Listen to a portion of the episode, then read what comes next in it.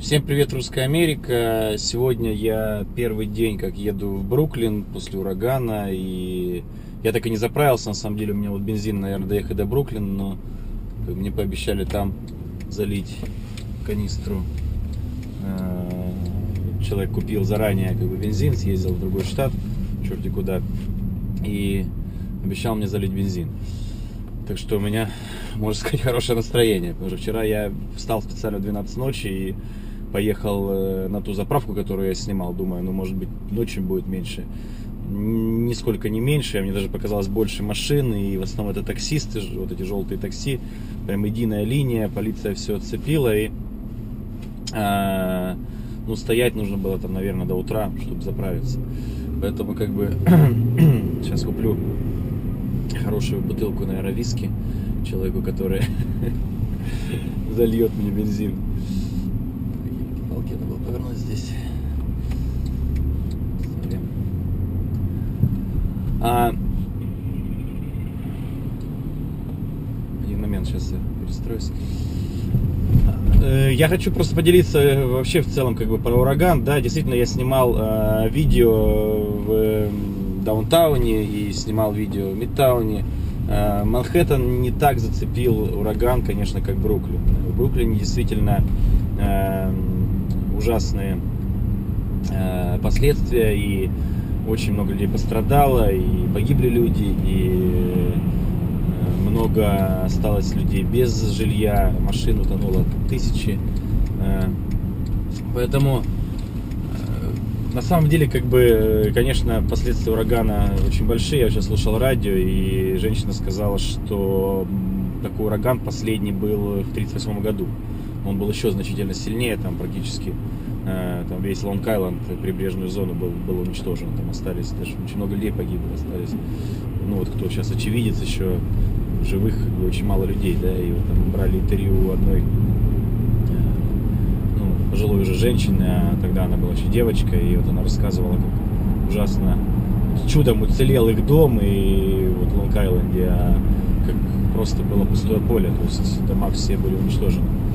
Да, это особенности Америки, это особенности, климатические особенности побережья, и ничего тут не сделаешь, и это, конечно, не, не кто-то специально делает, как там я слышал версию, да, там что вот, кто-то колдует против Америки. Нет, ну это просто климат, и так получается, что э, эти ураганы довольно часто. Вот. Э, и хотелось бы поделиться еще вот тем, что я смотрел, я посмотрел очень много видео там, других блогеров, потому что я-то сам не снимал, в, в Бруклин я не выезжал, ну и то, что Толик, Анатолий Рывкин снял э,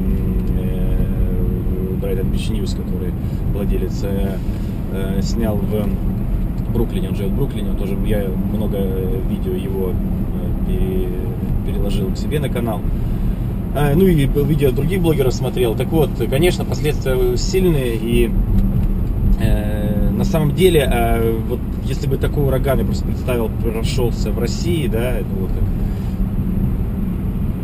как было в Крымске, да, хотя здесь, конечно, по сравнению с Крымским значительно сильнее было. И надо отдать должное американцам, что, конечно, подготовка к э, урагану изумительная, то есть действительно порядка там 300 тысяч человек э, квартир полицейские обошли и сказали, что надо эвакуироваться. Где-то была принудительная эвакуация. То есть подготовка, информация.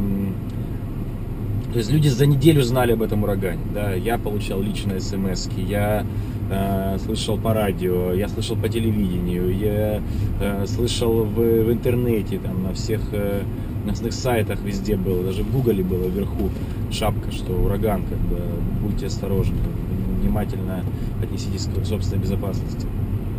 Плюс, а, когда прошел ураган, то есть э, службы сработали просто изумительно. То есть вертолеты тут летают тысячи всякие, какие-то машины ездят. А,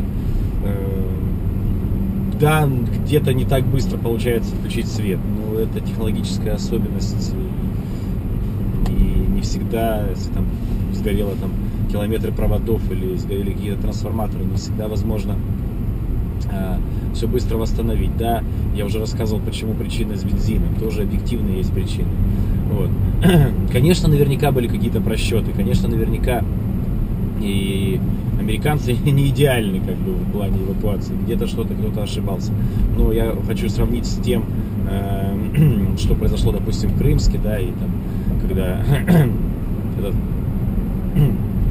человек, который, в которого фамилия Ткачев, э, который считает себя губернатором Краснодарского края, э, говорит, что а что я буду каждого обходить, что ли? ну вот американцы сумели каждого обойти, а вот он не сумел. Поэтому, конечно, э, если бы здесь мэром, наверное, был Ткачев, а не Блумберг, то, я думаю, последствия были бы намного ужаснее. Поэтому э, хочу от своего имени, как э,